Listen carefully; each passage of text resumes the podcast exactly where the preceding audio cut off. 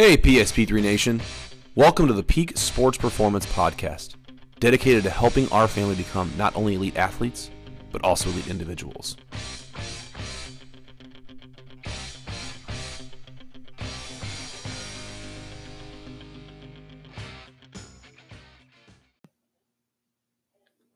What's up, everybody? Welcome back to the Peak Sports Performance Podcast. With you today is your host, Ryan McNerlin, and with me is Natasha Hansen and Stacey Potter. Today we're going to talk nutrition. Natasha is the Director of Performance Nutrition at the University of Kansas, and Stacey is the Assistant Director of Performance Nutrition, and she works specifically with football. Natasha works with the Olympic sports at KU and I spent quite a bit of time with her at um, at KU when I was there working in strength and conditioning. Um, her office was right next to me, and we spent a lot of quality time together working with our athletes together. And and I saw Stacey every now and then when she came to peek her head in, but she was over at the other facility busy with football. Um, Natasha and Stacey, I'll let you guys take the stage. Why don't you tell us a little bit about your background, where you guys come from? Um, yeah, originally from Minneapolis area. Uh, completed my Bachelor of Science in Dietetics at the University of Wisconsin Stout. Um, and then I completed my dietetic internship and uh, master program at Iowa State. Um, and I was able to, you know, get some sports nutrition experience under the director of performance nutrition at Iowa State during that time um, and then went on to work at Texas A&M University for one year. Um, it was just a one-year fellowship position. Got a lot of experience there um, under a well-developed program. Um, and then I was hired as the director of sports nutrition at the University of Southern Mississippi, and I was actually their first uh, full-time sports dietitian. So that was a you know really great experience for me, being able to develop that program from the ground up, uh, implementing policies and procedures. Um, and then I have been the director of performance nutrition at the University of Kansas uh, since uh, 2018. Um, we have uh, three staff, so myself, Stacey, um, and one uh, one year position. Um, so Stacey, you know, really works football, and then um, myself in that one year position kind of uh, divvy up the Olympic side of things. Good. Stacey?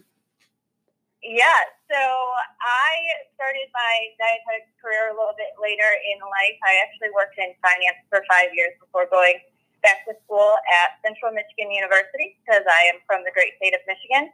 And I got my bachelor's of science in dietetics there. Um, and then I completed my MSDI, so my master's in dietetics internship at the Ohio State University. Um, Don't forget really the V. Experience. Say what? Don't forget the V. well, you know, I mean, it's legally part of the name. So that's what they tell us when we get there, so we have to say it. I'm just um, giving you crap. so that was a really cool and unique experience uh, because uh, it's one of the only programs where I get to do all of my rotations except for clinical in their athletic department. So I actually spent um, a year and a half solely with football and their football dietitian, and then the other half of the year I did my clinical, and then I was with their Olympic sport. Um, after graduating there and getting my RD, I moved to Clemson, South Carolina, and I worked for Clemson on the Olympic side for one year, and then Natasha brought me to Kansas, and I've been at Kansas for almost a year and a half now, working with a football program and trying to, you know, build us back up. That's great. Um, and just to sum all that up for the listeners, um, between these two, they have numerous certifications and uh, degrees, master's degrees, uh, years of experience. Uh, schools such as Iowa State, Texas A&M, Ohio State, Clemson, and and now KU. So um, the knowledge and experience that these two have are, are, great, and that's that's why I had them on. And we're looking looking forward to diving deep in, into some nutrition. Hopefully, give you guys some good practical information to um, to accept into your lives. Um, so I give you guys the list of stuff that we are going to talk over before this, and the reason I started off with supplements is, is because it's probably the most common question that we get at the gym. What supplements can I take um, to get better at my sport, to get to get bigger, to lose weight, um, to gain weight, whatever it is? Um, and what we always have to tell our kids is well, before we tell you what supplements to take, are you taking care of the little things, this and that?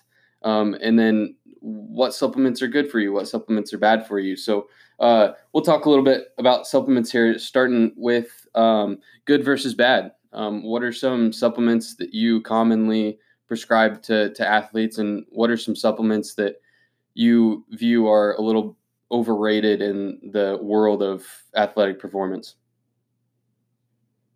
All right, so supplements, I feel like is always a loaded question. Um, kind of like what you were saying with it's very individualized, and you have to look at the person who's talking to you.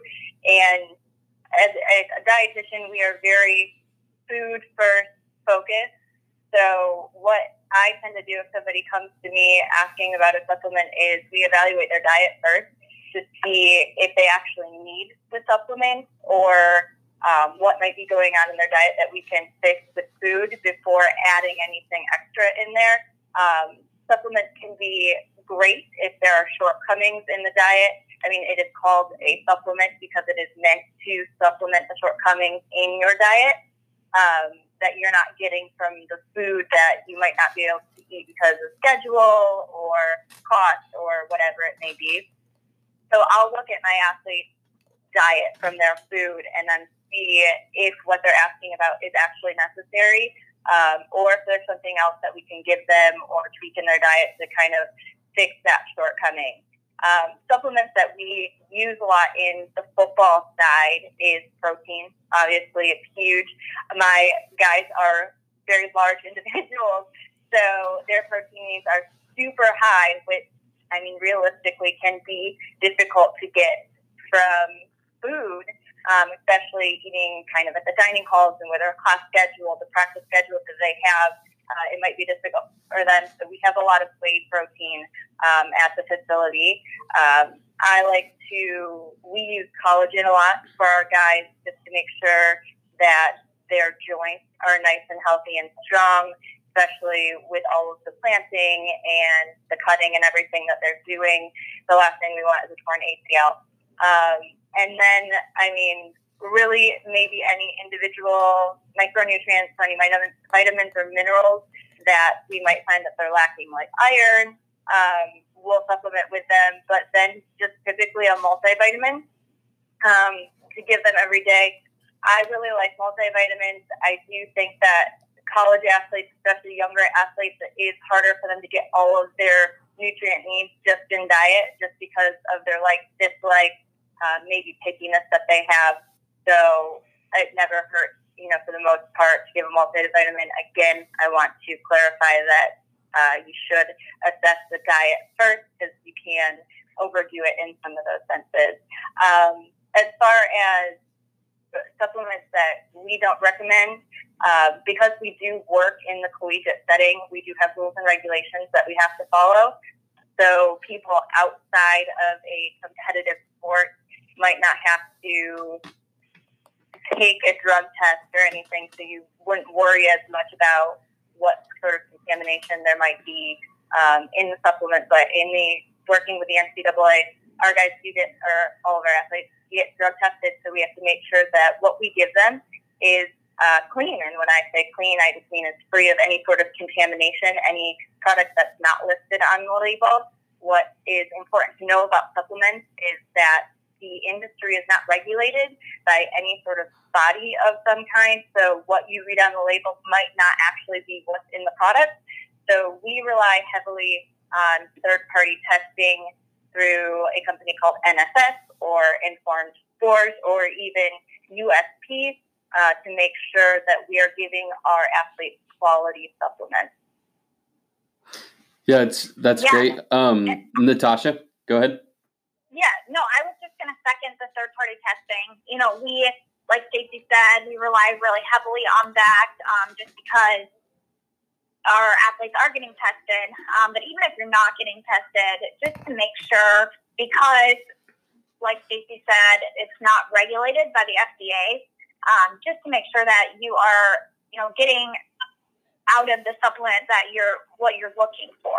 So the ingredients, that third party testing will just ensure that the ingredient that is listed on the label is actually in that product.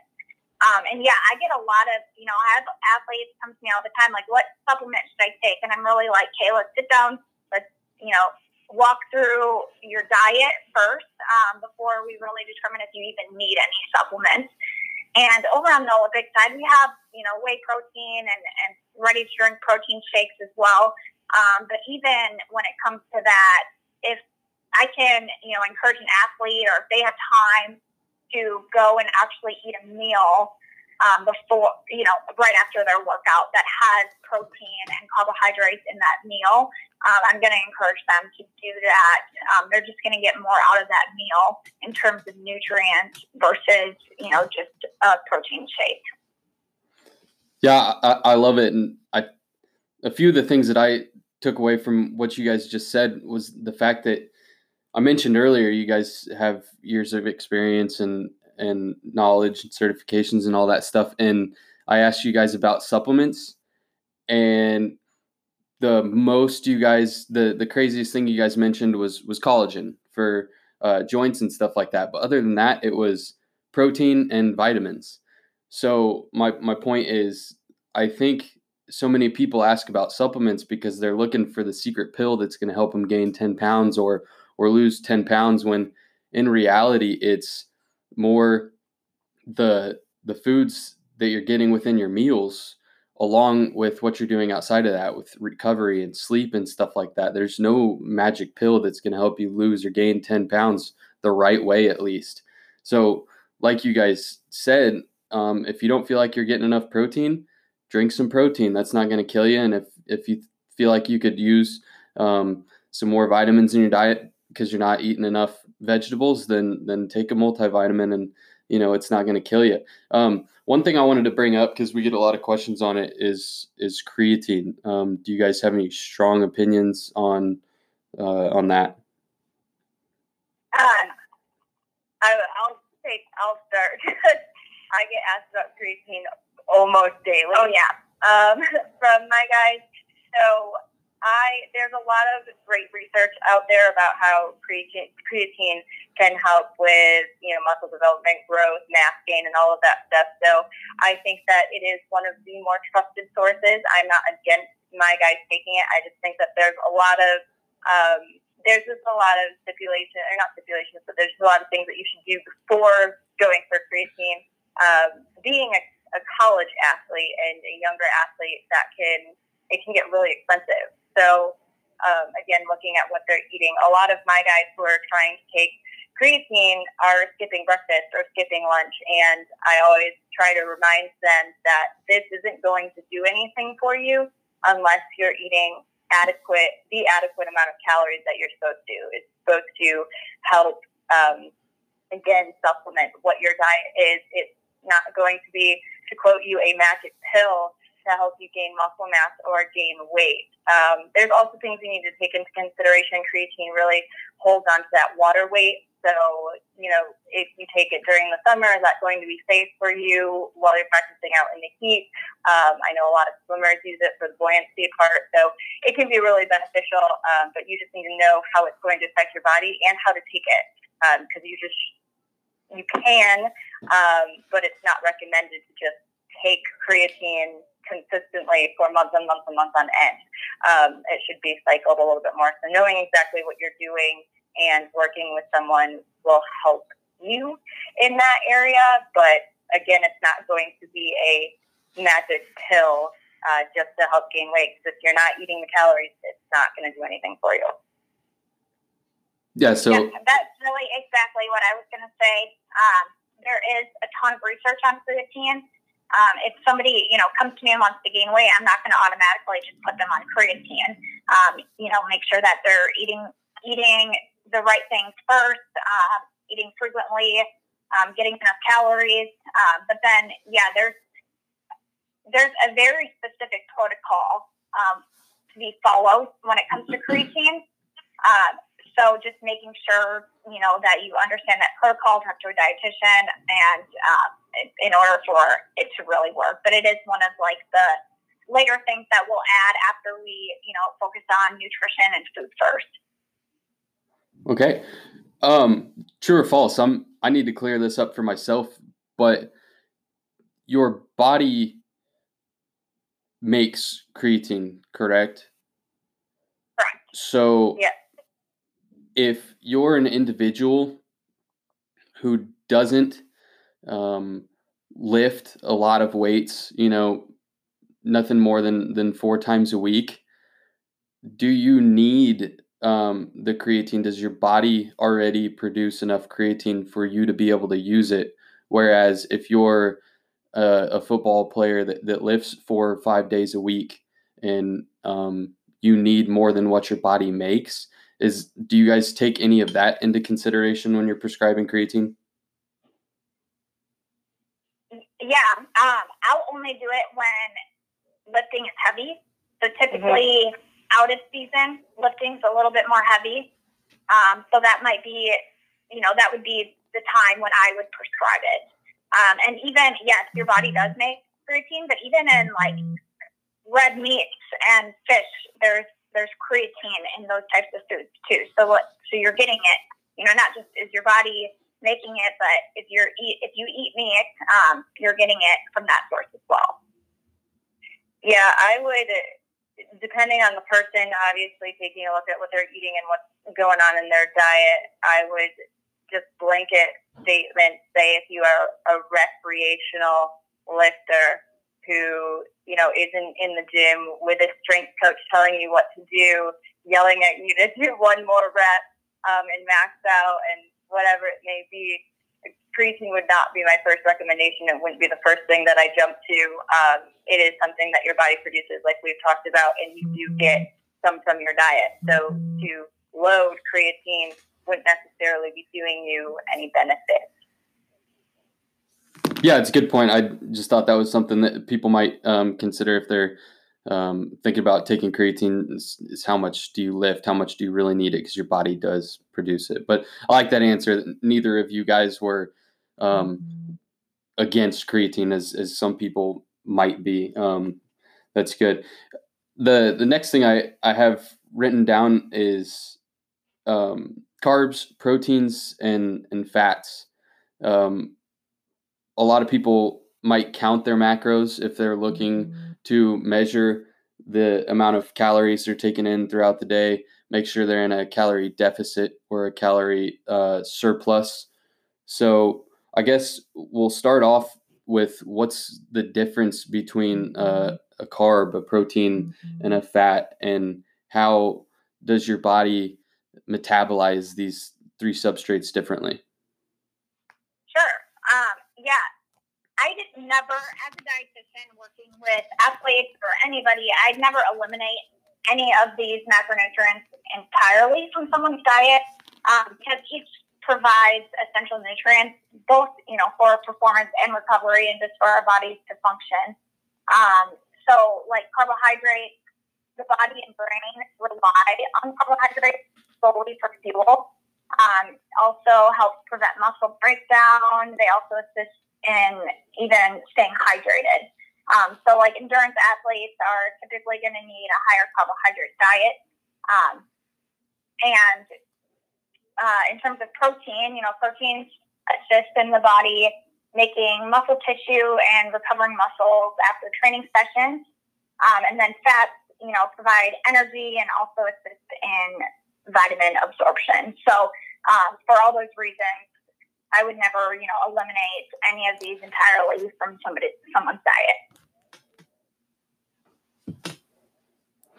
Yeah, that's um, it's a good point because there's you know the keto diet where carbs are evil, and then um, there's other diets where um, red meat and, and protein and stuff like that are, are evil. Where um, I, I, truly believe that the optimal diet is a good balance between all three um, carbs, fats, and and proteins. Um, yeah, and you know how to portion these three macronutrients is really going to be determined, kind of like you said, Ryan, just by your individual goals. Um, what are your body composition goals? What's what sport are you in? Um, things like that, and you know, uh, understanding you know the portion size of that of each of these is important too. Yeah, and, um, and just planning ahead. I think it's awesome that you know people if it's something that you know people are willing to do is you know keep themselves accountable and um, keeping track of of those three macronutrients. And correct me if I'm if I'm wrong, but it almost seems like carbs is is the biggest key between the three as far as what you need to um, truly consider depending on on what your goals are if because if, if you're looking to cut weight i feel like one of the um, you know best answers to that would be to cut your carbs or limit your carbs um, and if you're the opposite, you're looking to gain weight and you need the energy, maybe you're in season, um, then maybe you eat um, more carbs, put more carbs on your plate. Do you guys have anything to add to that? Yeah, no, I agree with that completely. That typically carbs is, will be the first thing that I adjust um, based on, you know, either weight loss or weight gain. Um, but again, not eliminating it entirely, but yes, um, adjusting carbs is going to be the first thing that I look at um, when adjusting, you know, someone's meal plan in terms of their weight goals.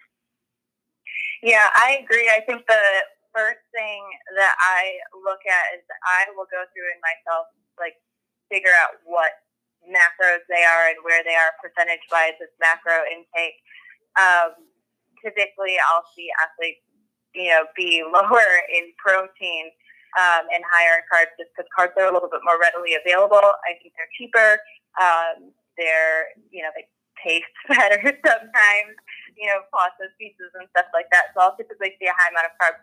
I like to tell my athletes that um, changing your body composition, because a lot of times with who I'm working with, they don't necessarily want to lose poundage. Some of them do, but not a lot of them is that they want to change their body composition. So they don't necessarily want to decrease in pounds, they just want to decrease in their body fat percentage and increase their muscle mass. Um, so I kind of look at it, and the first thing that we I tell them is I go, we need to manipulate the foods that you are putting on your plate. It doesn't mean that we need to cut out foods or anything like that. Um, but we need to kind of change the portions of those macronutrients and manipulate your macronutrients um, to cut out, you know, decrease the amount of carbohydrates you're eating and probably most likely replace it with proteins because that's what I that's the pattern I see with my athletes um, and not necessarily just cut calories. Um, and even doing that, you're going to see a lot of difference in their body composition if they stay consistent. Yeah, I think you make a good point. The adjustments that you make between needing to increase your carbs, decrease your carbs, um, lose weight, or gain weight don't need to be drastic.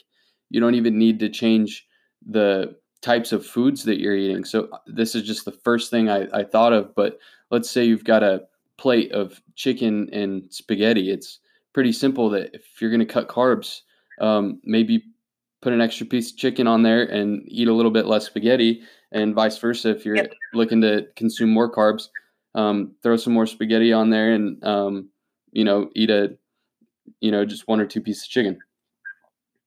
Yeah, I think when I'm talking to my guys and sending them away, like for Christmas break, I usually give them a sheet of just kind of bullet points of information, things to focus on. And the guys need to either lean out or lose weight. Um, I typically say the focal point of your meal should be protein and like fruits or vegetables or whatever meal they're having. So typically proteins and vegetables. Um, and I give the example of stir fry. And I'm like, typically when you see stir fry, the rice is the focal point and the bulk of the meal, but we need to change that for you and make the rice a side portion and have the bulk of the meal be those vegetables and those proteins for you. Um, so it's not, it's just changing, manipulating how the meal looks um, and not changing up the meal completely. Yeah, I mean, I and I always say like try to think of it as your day as a whole. You know, trying to lose weight uh, maybe half of 50% of your intake for the day is is fruits and vegetables, and one fourth carbohydrate and one fourth protein, maybe a little bit more protein. Um, and then opposite, if you are trying to gain weight, let's make half of uh, your intake for the day or half of your plate every time you eat um, be carbohydrates, and then the remainder, you know, uh, protein and uh, and vegetables.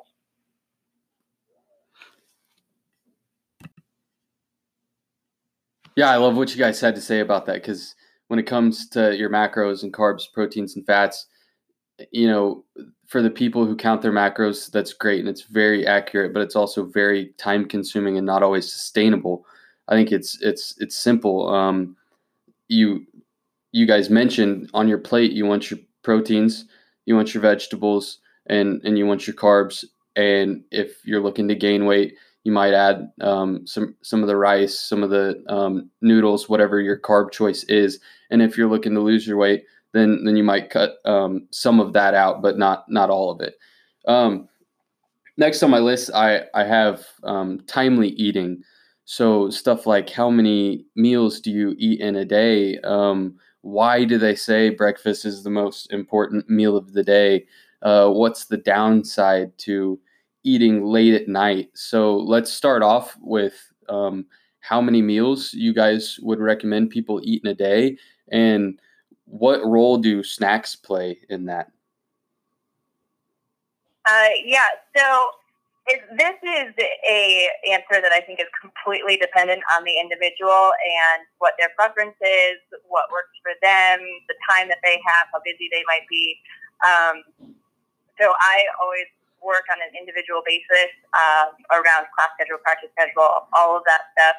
And this could go for someone who's not an athlete, even your work schedule, your workout schedule, um, and then whatever day to day life things that you have going on. Um, typically, I mean, breakfast, lunch, and dinner, having three meals a day, I think there's absolutely nothing wrong with that. I also don't think there's anything wrong with eating six meals a day. It just depends on the person.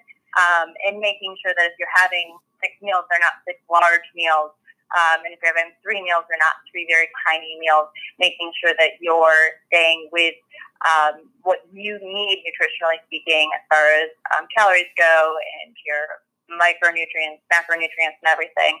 Um, for athletes, I just typically say right off the bat breakfast, snack, lunch, snack, dinner, snack. If it's someone who needs to gain weight or maintain weight, you should be eating every two to three, four hours, depending on your schedule and what you can handle, um, just keep your metabolism fired up and keep your blood sugar stable so that you're not crashing at all throughout the day. Um, and just make sure that you have consistent energy for your practices, for class, for um, whatever it might be that you're doing. Um, so I do make sure that the athletes are eating every two to three hours. Sometimes that's not realistic. I mean, two hours every two hours is really a lot. So typically, I try to tell them these like every three to four hours, and that is usually recommended for just normal people working every day and stuff to have snacks throughout the day. Um, I know that it's not always conducive, and some people don't like to. I mean, some people don't like to have a snack between lunch and dinner, um, typically just because they're closer in time, depending on who you are. So um, it totally depends on the individual um, and how you want to do it. Just make sure that you don't overeat and undereat. Um, as far as breakfast goes, I am a big fan of breakfast. I know that there's a lot of contradicting statements out there and everything. Um, the word breakfast literally means to break fast, um, to get your metabolism going, get your mind working for the day. It helps you really get started. I hear a lot from a lot of college athletes. Uh, that they don't like breakfast. It makes them sick and all of that stuff. Um, the thing about eating and losing an appetite is that there's again no magic pill to fix it. You have to train your appetite like you have to train your body. Um, you didn't walk into the gym uh, benching 300 pounds the first time you walked in, so you shouldn't expect to eat a huge breakfast if you typically feel nauseous after eating. So you have to work with your body and work up to eating what you can eat. Um, but I'm a big fan. I think that it helps spread the calories throughout the day so you're not overeating in certain meals. Um, it helps you get started, starts your metabolism, and just gives you that energy that you need to really start the day. Um, as far as eating late at night, um, I think I get this question a lot, or at least yeah, it, it usually makes me laugh. And I actually saw a meme the other day that had a donut and it said before 6 p.m. 214 or 214 calories, and then after 6 p.m. it was like 4,500 calories, which made me laugh out loud because whatever you're eating, no matter what time of day it is, the nutrient profile is not going to change. So, as I mean, if you haven't eaten anything throughout the day and it's past 7 p.m. or 6 p.m. or whatever time people are saying to not eat past now, um, you should definitely eat something before you go to bed. Um, you have that, you know, full day window to get the nutrients that your body needs, and you should definitely get the nutrients that your body needs. Um, with that being said, depending on the individual, I have worked with individuals who it does work better for them to maintain weight by eating a bigger breakfast and a smaller dinner. Um, but timing, you know, if you eat dinner and go sit on the couch, you know, if you eat dinner at 6 p.m. and you just go sit on the couch and then go to bed, or you're going to study, or yeah, how is that any different than eating dinner at 9 p.m. and then going to bed? Because you're still not expending any energy and you're just sitting there. So um, if it works with your schedule, eat whenever works with your schedule. Yeah, and I'll just um, back up that just with you know you mentioned okay whatever time it is that people say to stop eating now. I mean that's a question that I, I get a lot. What time should I stop eating? And that's it's a way more complex than that. So what time are you going to bed? Um, what are you eating throughout the rest of the day? Um, I find that the majority of the time when, when people are getting hungry right before they go to bed, well, those are the the people who aren't eating breakfast, um, who are waiting, you know, until noon to have their first meal. Well, yeah, you probably are going to be hungry um, later in the day if you're starting your meals out later in the day as well. Um, and also, I agree, you know, with the timing of meals, like you said, Stacey, uh, for our athletes, we usually say three to four hours um, with eating something, whether that's, you know, a meal or a snack, like not going longer than that period of time. Um, and especially if you are a weight gain athlete, that's going to be more like two hours. Um. And if you are, oh, you know, if you are weight gain and you're not eating breakfast and you're not eating till noon, it's going to be really challenging to get in all of the calories that you need in order to gain weight um, from noon until the time that you go to bed. Um, so that's you know another reason why breakfast is so important. Yeah, and to play off that in like weight gain, just so that everybody's clear, um, we're not just talking about like weight gain for offensive linemen or you know your bigger D linemen or anything like that who just need to be big in mass. I mean, weight gain is also just essentially putting on muscle. Um, I know that I have talked to a lot of people who aren't necessarily athletes who are afraid of eating a lot of food because they're afraid of gaining the wrong weight and everything. Um, but they also want to gain muscle mass, and you're not going to gain that muscle mass if you're not eating the calories. Um, and if you're skipping breakfast, skipping snacks, skipping lunch, or whatever it might be, or not eating consistently throughout the day, you're not going to gain that muscle mass. Um, so weight gain means you know gaining muscle mass or gaining the pounds. It's all all encompassing. Yeah, I'm, I'm glad yeah, you. That, I was just, just one more thing. Uh, yeah. That makes that reminds me, just like you know, people who are weighing themselves on the scale. Um, at least at KU, we have we're like fortunate enough to have um, a DEXA machine, which is just a body composition machine, and so I know, um, and we're only permitted to use that three times a year um, per athlete. So I know a lot of athletes would say they are trying to lose weight or gain weight, and they're just weighing themselves on the scale um, especially if they're trying to lose weight, you know, they might get discouraged by that number on the scale, but that doesn't, you know, that doesn't tell us anything about muscle mass versus fat mass. Um, so, you know, that I think that's really important to uh, an important reminder and something to keep in mind. Yeah, I, I agree wholeheartedly with that. Um, the the weight gain isn't a isn't a bad thing always. I mean, with proper resistance training, weight gain doesn't have to be fat, like you said, Stacey. It, it could be muscle mass. So people don't need to be afraid of of weight gain, especially in an athletic setting. Um, right. Yep. Um, what I have written down here is caloric intake versus expenditure, and what I wanted to get into is how to manipulate your diet based on what your activity levels are at the time. So if if you're um, let's say in the off season and, and you're grinding in the weight room and you might have practice in the afternoon, um, what is your caloric intake going to be compared to if you're in season when you're really only practicing once a day? Um, you might get a, a, day off later in the week and you're not doing as much as you are in the off season. Uh, yeah. So for you know, for body mass to be maintained, energy in must equal energy expended, uh, which is the definition of energy decline. Um, and it may seem really simple, but it's actually a very dynamic um, process. And because just because there's a number of things that influence this, you know, such as age, genetics, metabolism, environmental factors, um, and just based on you know what your goals are too. Again, um, but because everyone's expenditure is going to vary based on metabolism, uh, but also like sport position, periodization, what you know, what time of season are you in?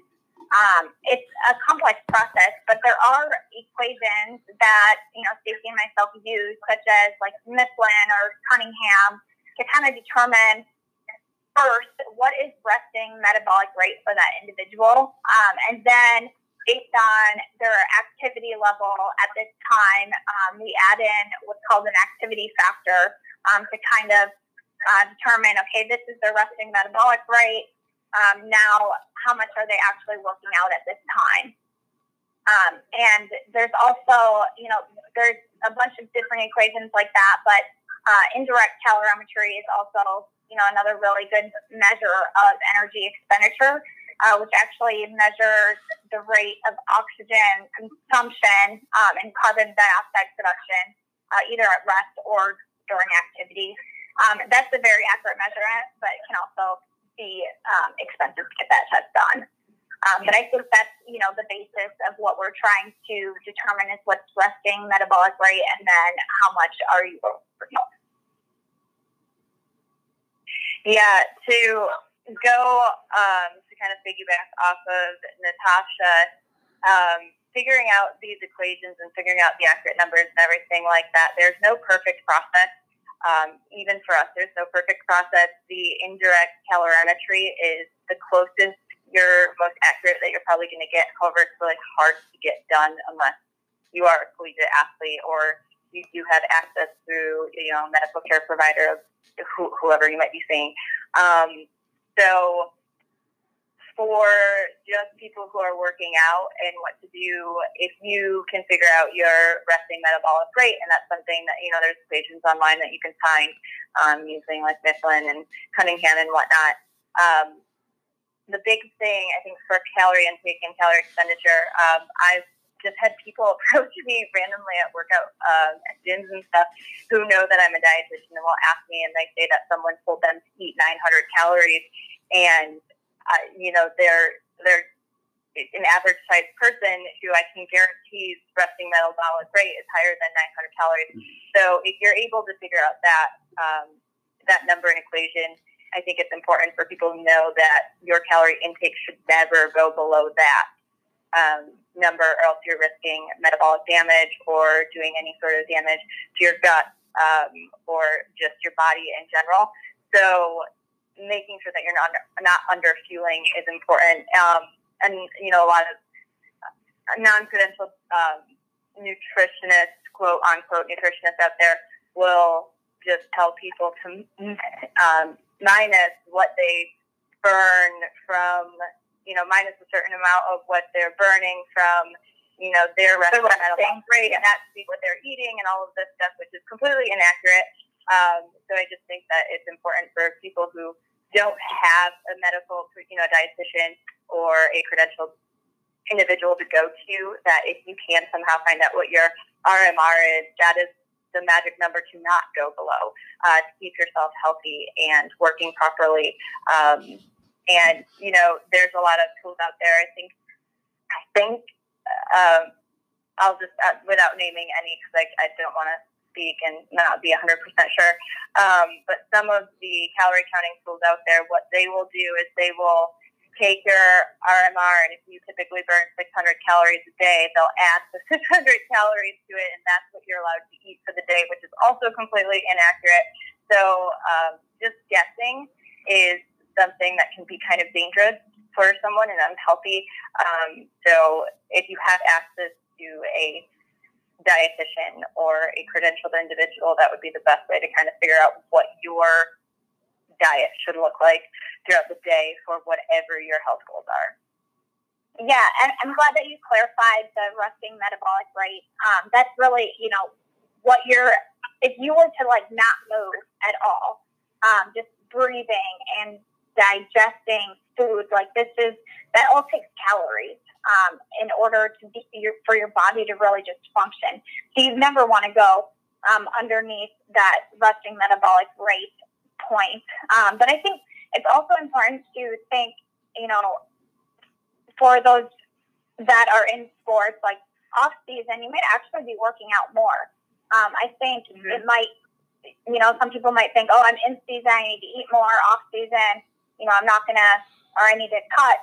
Um, but you might actually be burning more calories depending on what sport you're in and um, your training periodization. Uh, you might actually be needing more uh, during that off season. So I think that's important to consider as well. Absolutely.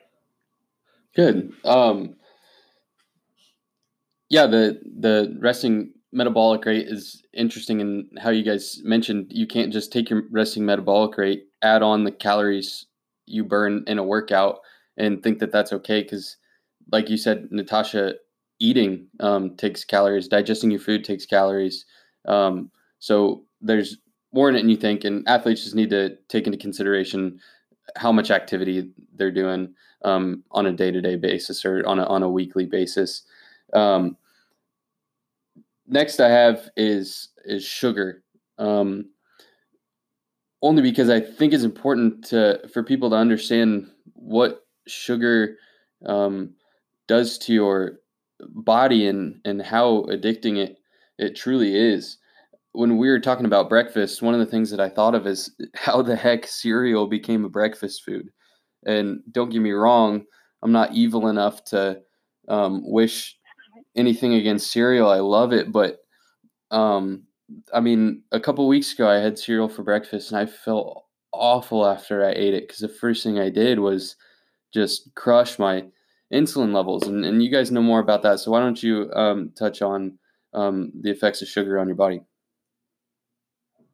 So sugar, um, sugar is, I feel like a loaded word the way that we're talking about it right now, um, because all carbohydrates are a form of uh, sugar. Essentially, sugar is the most simple form of carbohydrates. We talk about glucose. You talk about your blood glucose level, and that's what spikes and causes that rush of adrenaline or that rush of energy. And then when you crash, that's your glucose levels um, going really, really low, lower than they're supposed to. So um, like if you have pasta, essentially if you eat pasta, which is more of a more of a complex carbohydrate, it's you know it's not um, candy. So your body is going to break that down from the molecules that it's in into just an individual glucose molecule, and then your body is going to use that for energy or do what it will with it, but then you know you produce your insulin, which helps uptake the sugar and everything. And if you have too much, then your body's like rushing to make the insulin, and that's what kind of causes the spike. And then the crash is when you go hypoglycemic, which is means all the sugar's gone, and you actually don't really have your blood sugar is really low, um, which is where you feel you know shaky and you have headaches and you're not able to concentrate as well and everything. So the thing about sugar is um, it can get demonized uh, really, really easily. Using the word addiction, I think, is a little bit um, harsh, kind of in saying I would say a lot more people have sugar cravings versus addictions. You know, I was reading up on some research with the sugar addiction actually, and there's a lot of contradicting research out there saying that it, it, it can be um, it can show the same um, brain sensors or the same areas of your brain will light up. Um, but in, it's only really overlapping and it's not necessarily exactly the same as if it was like an alcohol addiction or anything like that, which is obviously much more um, serious case, um, like super, you know, serious. So um, what we see, you know, a lot more or less is more of a uh, craving for sugar from people. Uh, when I was reading up on it, it was you know, the research that they have done on food addictions and sugar addictions is that you will see people who score higher in that food addiction area are either obese individuals or they're individuals who are under fueling themselves. So they rank, you know, the uh, the score with the addiction, quote unquote, addiction category, but it's only because they're not getting what they need. Um, so it's it's a comp that is a whole complicated process as far as sugar and taking and everything.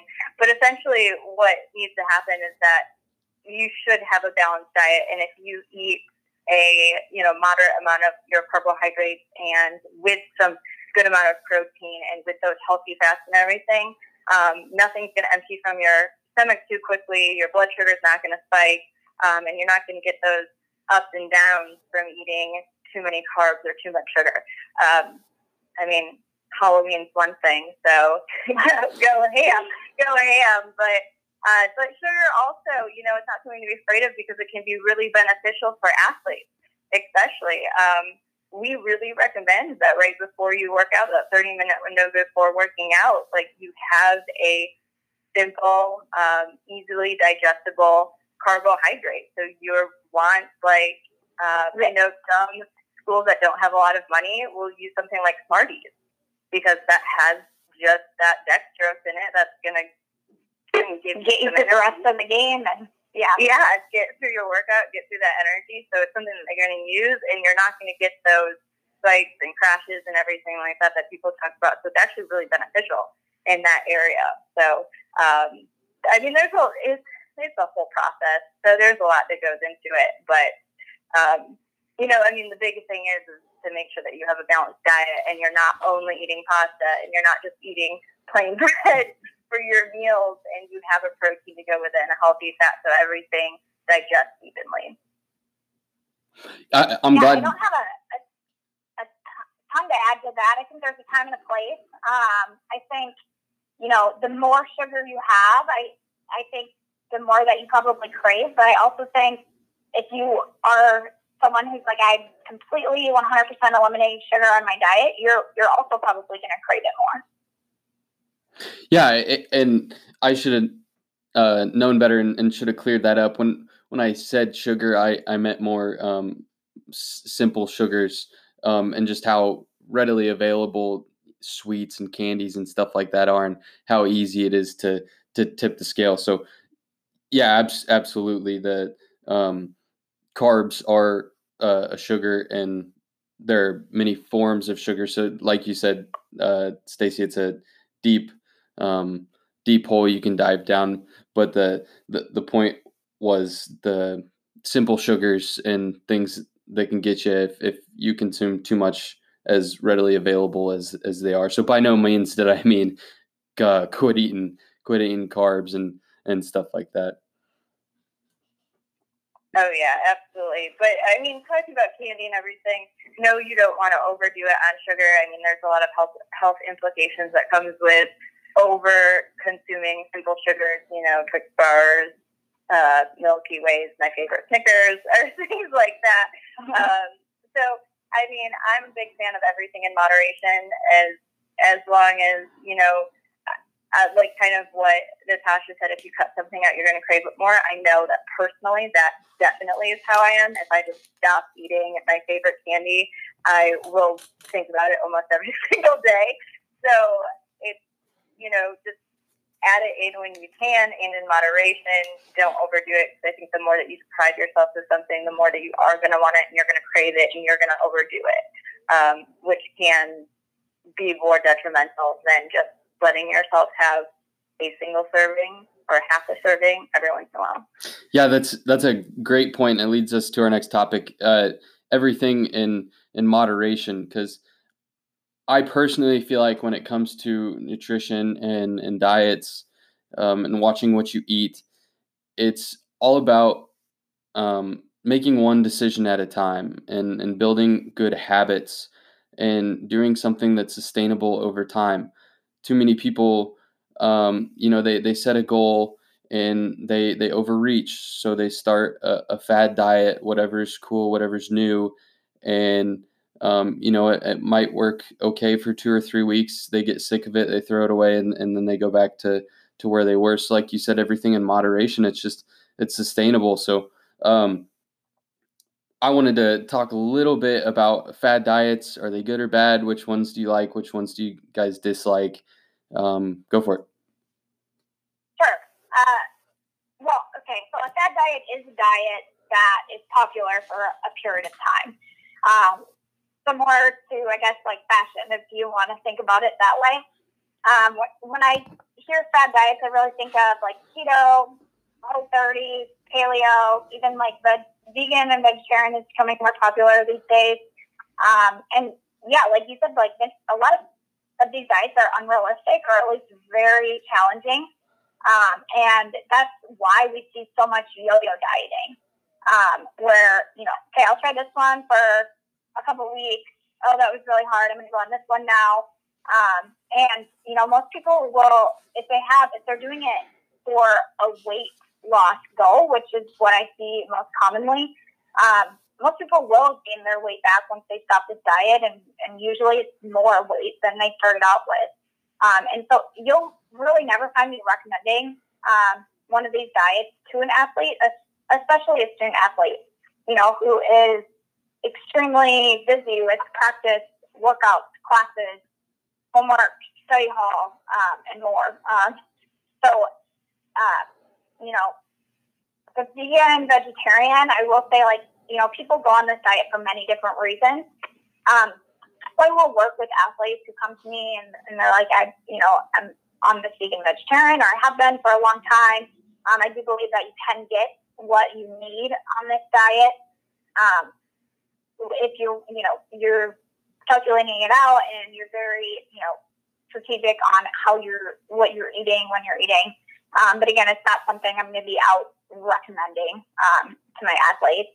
Um, and really, just in general, my diet recommendation is always going to be just the balanced diet um, that really includes every food group um, to get the nutrients from each food that each food group offers, kind of like we discussed earlier um, you know, practicing mindful eating, eating when you're hungry, stopping when you're full, uh, which is certainly, you know, it sounds very simple, um, but, you know, it can be challenging to do that. Yeah, I totally agree with what Natasha is saying about fad diets. Um, typically, when an athlete comes to me, I ask why they want to go on the fad diet and what they think they're going to get out of it or what benefit they think that they're going to get out of it. Um, I also, if I'm asked um, from someone who's not an athlete about fad diets, you know, I talk about how it is something that has worked for someone. All fad diets have worked for someone. That's why they are a fad diet. Why there's books about them is it's been successful for at least one person, probably several. Um, does it be successful for you? Absolutely not. Um, every person is different, so you do need to find out what works best for you. Um, just you know, I know Natasha mentioned this earlier, but I, and I think most dietitians can agree, we are not fans of taking out or restricting any one macronutrient. So anything that is as uh, strict as the keto diet, um, I will help someone do it if that is exactly what they want to do and they are dead set on it and everything, and I will help them do it right and safe um, but it is not something that I necessarily recommend for someone. Um, and mostly because I remember being in my internship and one of the kids told me he wanted to do a keto diet. And when we were talking about it, just, well, I'm doing a modified keto diet. And I was like, what's a modified keto diet? He goes, well, I follow it on the weekdays, but then I do whatever I want on the weekends. And I was like, that's not how this works. um, you know, keto is very strict. Um, you have to do it right, or else it's not going to work at all. Um, and a lot of people, athletes, and regular people in general, don't do the research to actually figure out what you have to do in order to make the keto work. Um, and we're I'm just picking on keto because um, I think it's one of the most popular right now, and it is probably the hardest one to actually adhere to properly. Um, and a lot of people don't realize that if you like mess up one day, like boom, you're out of ketosis, and then you've got to take days to get yourself back into it. So it's you can't modify things like that. So um, so that's always fun to hear. Perfect. I, I love it. Um, look, I, I think our, our listeners got some great information out of that. Um, it's a it's a lot of information, but I think the the gist of what we just said in in the past hour is that um, dieting and nutrition and supplementing for sport is is fairly simple. They said a lot that it depends on um, on the person and and your schedule and, and your recovery and many other things, but a few of the things that you guys said at the end was, um, you know, everything in moderation. Natasha said something um, simple to go by, like eat when you're hungry and, and stop when you're full. It's um, you got to do something sustainable and you got to build good habits. And again, there's no secret pill. Um, anything else you guys have to add to that? Uh, no, I I agree completely when it comes to supplements, when it comes to the fad diet. Um, you know, you want to you want to build a healthy lifestyle, and that's what Stacey and I are here to help. You know, these student athletes do is like, how can we help you build a sustainable, healthy lifestyle? Are you? Is it realistic that you're going to do the keto diet the rest of your life? Um, just because we were talking about the keto diet, um, or are you going to take this supplement the rest of your life? you know, it really comes to, and that's why I recommend that the balanced diet and foods first approach, um, just because it's more of a realistic lifestyle change. Um, and you know, the you know, it's just important to develop that um, routine, and the longer that you do it, the easier it becomes. Yeah, I 100% agree. Is just create something that's going to be sustainable for yourself. If you have any questions, um, I think you should definitely find a dietitian or you should find a, you know, credentialed nutrition expert and ask them because if you just guess, um, it, it can be more detrimental than help, helpful for you. Um, and to, to just keep in mind too that a lot of diets and diet changes will will have an impact and you'll see results right off the bat, but that's going to eventually level out if you're not working with someone who understands calorie restriction and what you're doing um, and how to actually fuel your body. So I actually I was having a conversation with one of my athletes the other day, and he was asking about some supplement that he heard about that I don't know has like a hundred um, ingredients in it. And you know, I told him, I go, listen, if you're looking for a magic pill, your magic pill is going to be consistency. Um, so it's like find a balanced diet that works for you that's going to be sustainable and stay consistent with it. Uh, things aren't going to happen right away for everybody. Diet is not something that you're going to necessarily see a change the next day. You have to stick with it and stay consistent, and eventually, you know, throughout time, you're going to see your body change. You're going to see your energy improve. You're going to see, you know, for some people, their skin gets better. You know, their hair starts to be more shiny and stuff. So um, just stick with it and make sure it's something that you and, and enjoy it too. I think that's one of the biggest things. A lot of people think that um, changing your diet to help be more healthy is going to taste bad, but it doesn't have to be. And as long as you enjoy it, you can stay consistent and it can be sustainable. Spot on. Couldn't have been better said. Um, thank you guys so much for coming on, and I appreciate your time, uh, Natasha and, and, and Stacey. Uh, I can't thank you enough. Thank you so much us. Thanks so much, Ryan. It was fun.